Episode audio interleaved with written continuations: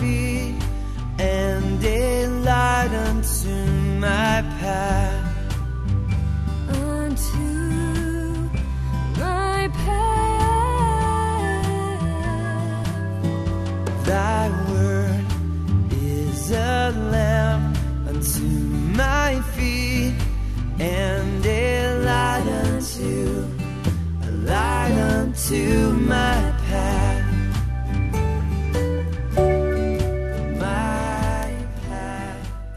Welcome to Searchlight, a survey through Scripture with Pastor John Corson. It is our desire to bring you a systematic study of the entire Bible, chapter by chapter, book by book. On our last program, Pastor John shared with us a very important spiritual truth. Sin is not bad because it is forbidden. It is forbidden because it is bad. Once again, sin is not bad because it is forbidden. It is forbidden because it is bad. That is, God doesn't just arbitrarily make up a list of items and call them sin and tell us not to do them or we'll get in trouble. Instead, God is a loving Father who knows what things will bring harm to us and warns us to stay away from these destructive behaviors. These are called sin by God because they are bad for us. Knowing this, we are now looking at a story in Judges chapter three that illustrates how to deal with destructive sin that seems to dominate us. To put things in proper context, we're going to review some of our last program, then continue in the story to see how God would have us deal with sin. Here now is Pastor John. What can I do about the big sin, the heavyweight stuff? Oh, others might not know. I might have it covered fairly well. Others might not be all that aware, but I know within my soul that there is an issue.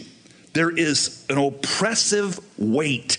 There is a sin that seems to dominate. What can I do? If there's such a thing in your life, or if you've ever wrestled with a specific sin, and I think all of us have, all of us do, here's good news for me, good news for you. Check this out. Our story deals with just that. Take a look with me at Judges chapter three. They were oppressed and in bondage to a real heavyweight. His name, well, we'll see. The children, verse twelve, of Israel did evil again in the sight of the Lord. God's children, the Israelites, the Jewish people, did evil in his sight. They were involved in evil, and God knew what that would do. It would destroy them.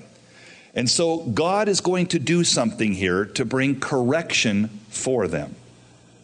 The Lord, verse twelve says, strengthened Eglon, the king of Moab, against Israel because they had done evil in the sight of the Lord.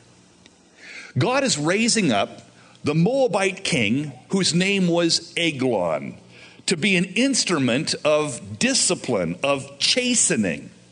That is, God's kids are going to get spanked, disciplined, because they keep plunging into sin. And God's heart is broken concerning his children, knowing what sin will do to them. In the book of Hebrews, it says to you and me that whom the Lord loveth, he chasteneth. I'm reading, don't turn there, just mark it if you wish. Hebrews twelve six, whom the Lord loves, he chastens. That means spanks. And he scourges every son. If you be without chastisement, then you are bastards and not sons at all. God loves you and me so much that if we get out of line, he will chasten us.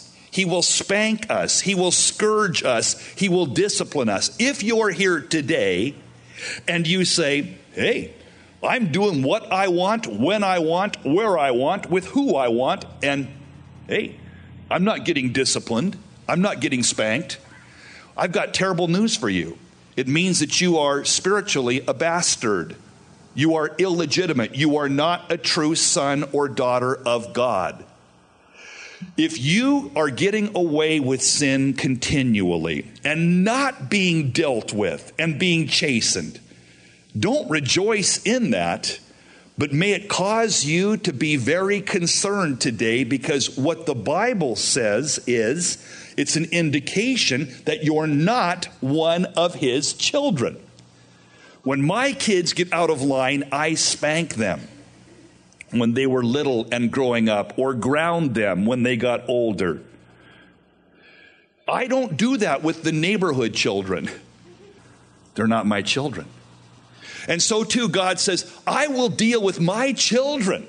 If they're out of line, I love them, and so I will bring discipline and scourging to them, because I want to protect them from further danger, from further destruction.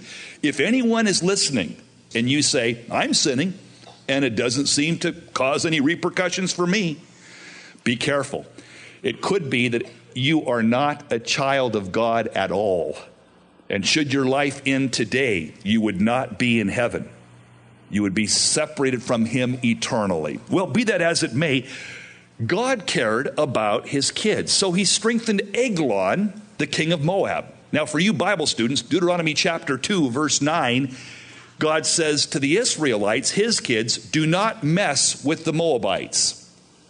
I have given them that land for their possession. You are not to meddle with them or cause distress to them.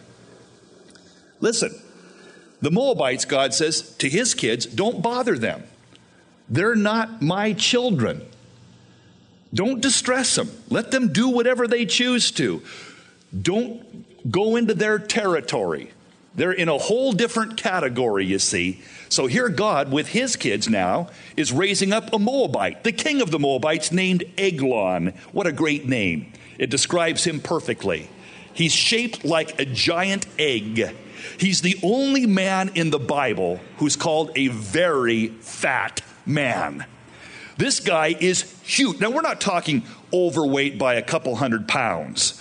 We're talking, well, Jabba the Hutt. If you happen to see Star Wars, remember Jabba? Blah. I mean, this guy is gigantic. We're not talking heavy or fat. We're talking beyond obese. We're talking planet. We're talking his own zip code. We're talking Jabba the Hutt. You see, this guy is giant.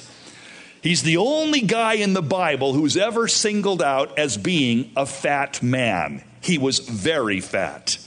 Now, this guy Eglon, raised up or allowed by the Lord to be the instrument of discipline for God's children who were getting into trouble again. So, Eglon, what does he do?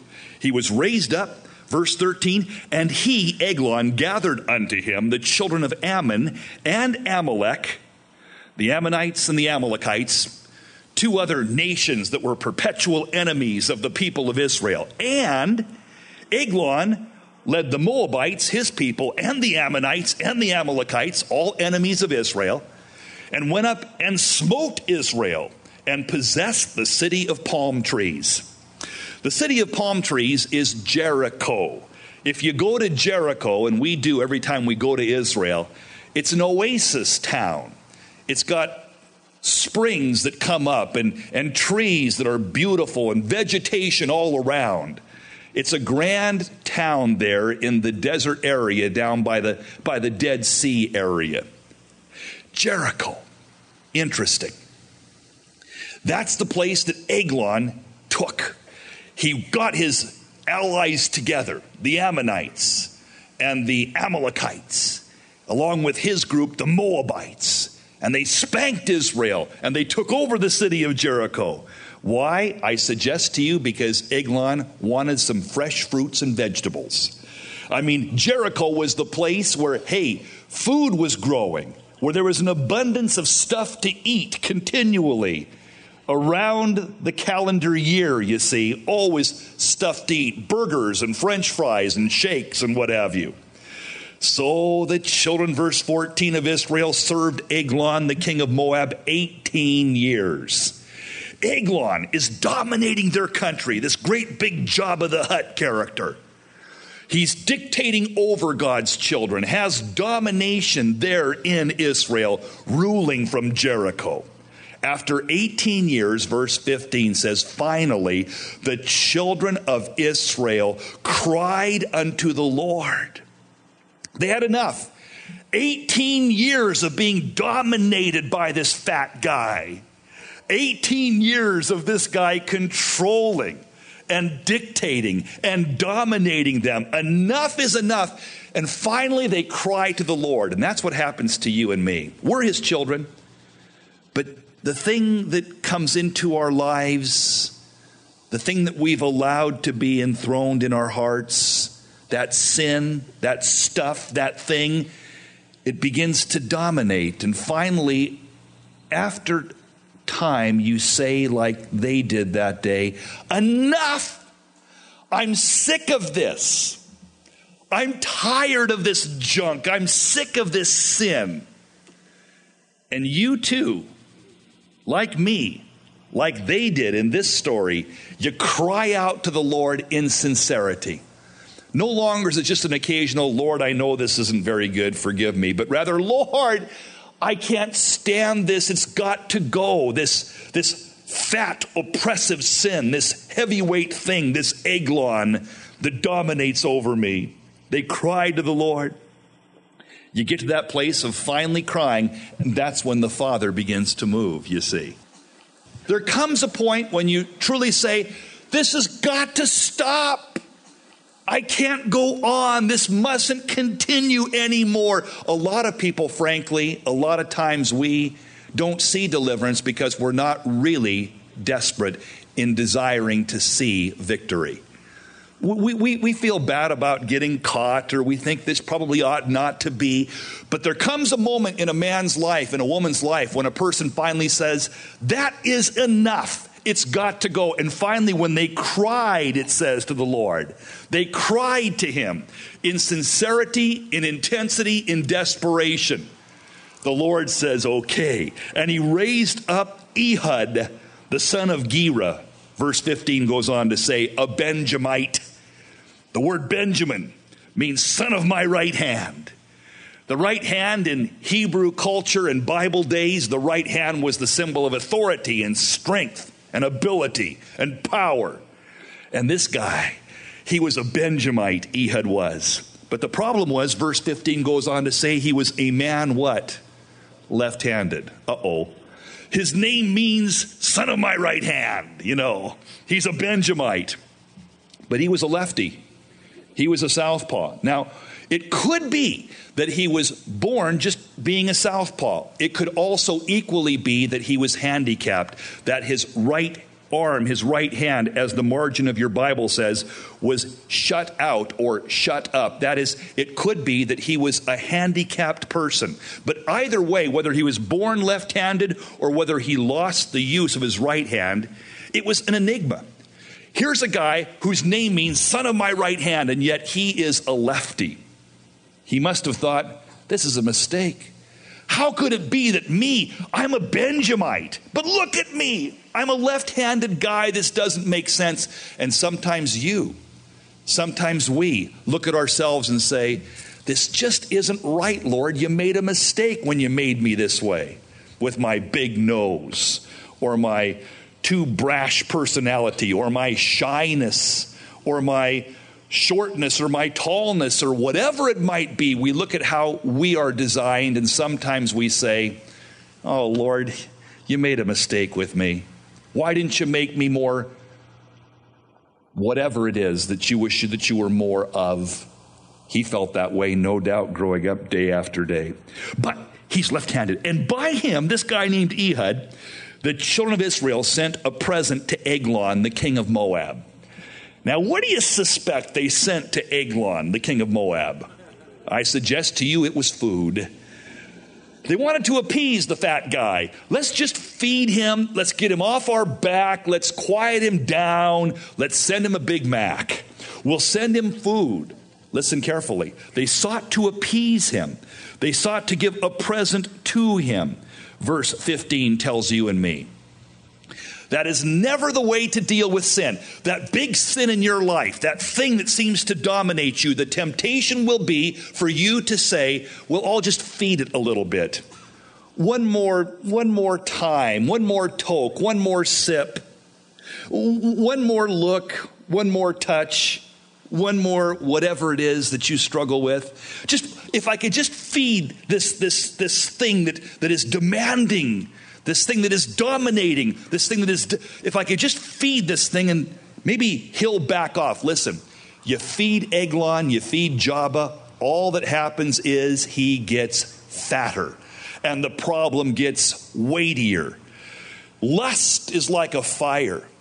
The more that you feed a fire, the hotter it burns and the more it demands.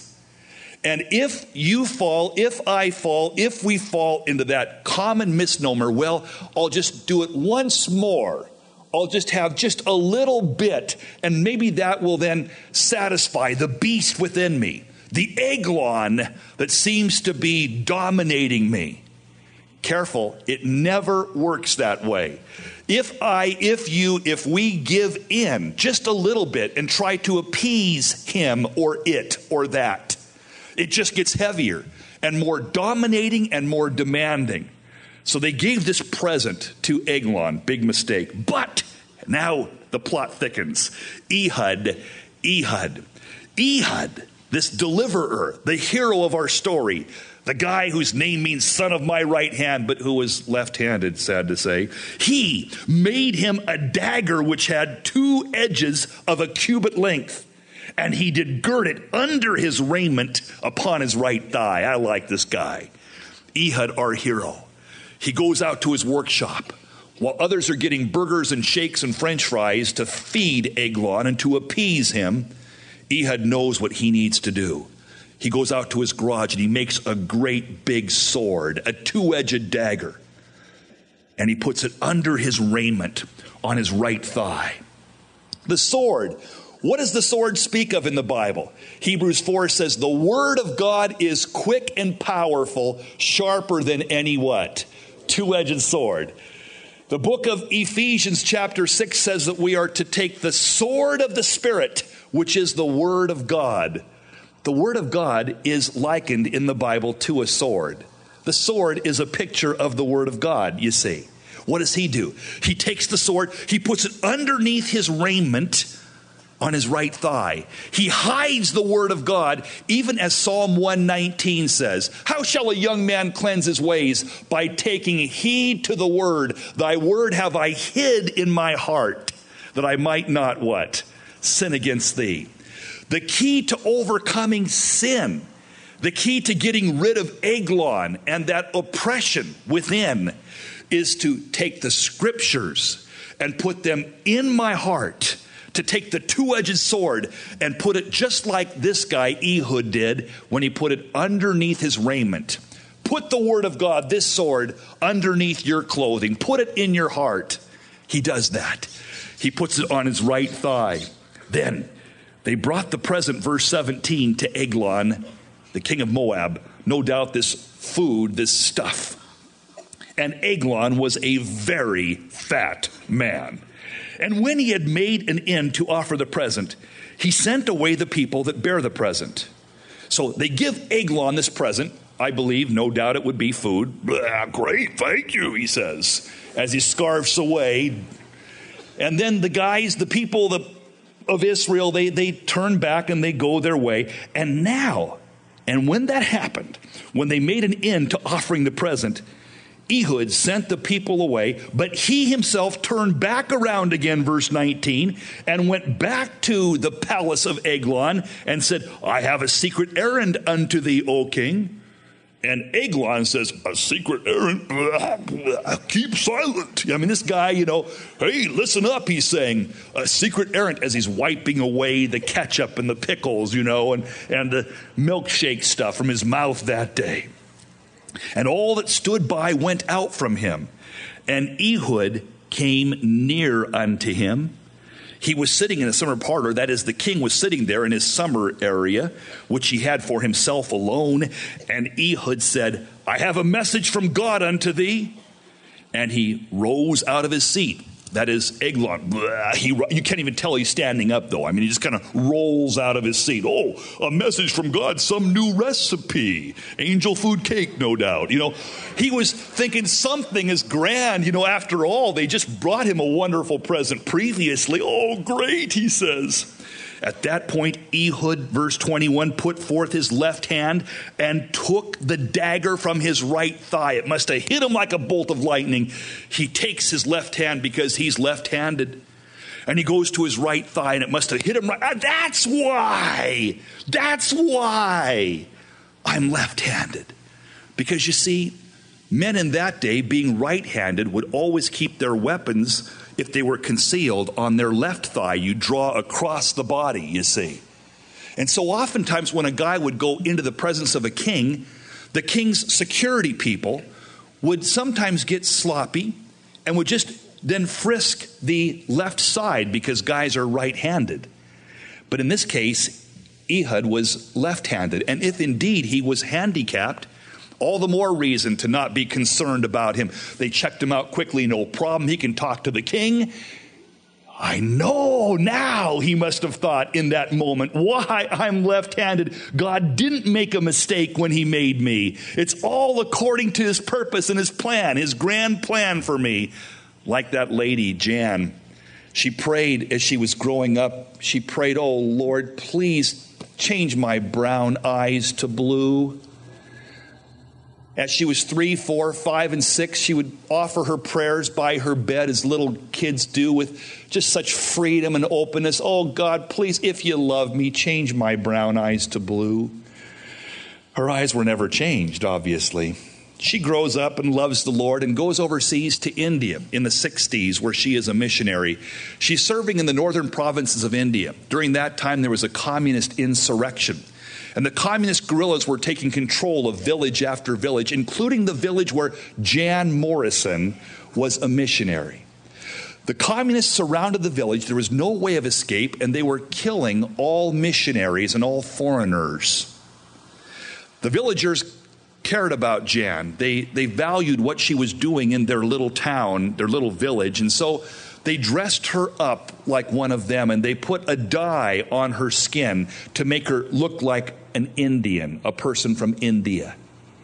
And when those insurrectionists, those guerrillas, those communists came into that town hours later, they lined up the one hundred fifty people or so that resided in the village because they heard, they knew that somewhere there was a foreigner in the midst of that little village. And Jan was standing there too, dressed like a native Indian with dye on her skin. And those guerrillas went person to person to person, looking each one in the eye, trying to find if indeed there was a foreigner in the midst of them. And Jan tells a story of how she stood there when one of those guerrillas looked her right in the eye and then passed on by. And she says, it hit me then, Lord, that's why I have brown eyes. Because if I had blue eyes, no matter what clothes I put on or what dye I have on my skin, I would have been discovered and I would have been put to death in that moment, you see. God makes no mistakes in the way he makes you, in the way he makes me. You might say, well, I don't like my personality. Well, there's some reason that you're a jerk. You'll see. Hang in there. There's some reason you are the way you are. Me too.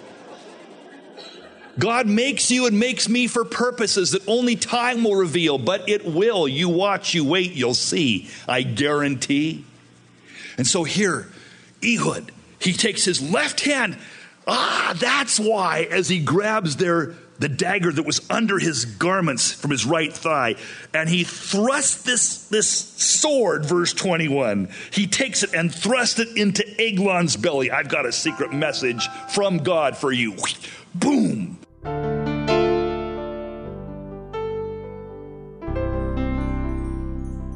That's quite a message for Eglon, but it is even a bigger message for us. Unfortunately, we'll have to wait until our next program to find out this message. Please don't miss the conclusion to this very important teaching. This teaching is also available on the Searchlight website at john corson dot com. You will also find on the website Pastor John's books and other Bible study resources. Again, the address of the website is john corson dot com. Most of us desire to spend more time in prayer, just talking with the Lord and hearing from Him. But we often struggle in this area of prayer. In order to help us have a more consistent and effective prayer life, Pastor John has a book called Praying Through the Tabernacle. This book shows us a model of prayer that is based on the Old Testament tabernacle. This is a very practical tool for everyone who desires an intimate walk with the Lord. You may order Praying Through the Tabernacle from the Searchlight website at john corson dot com.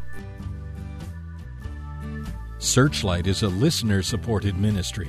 We appreciate your prayers and support. May the Lord richly bless you.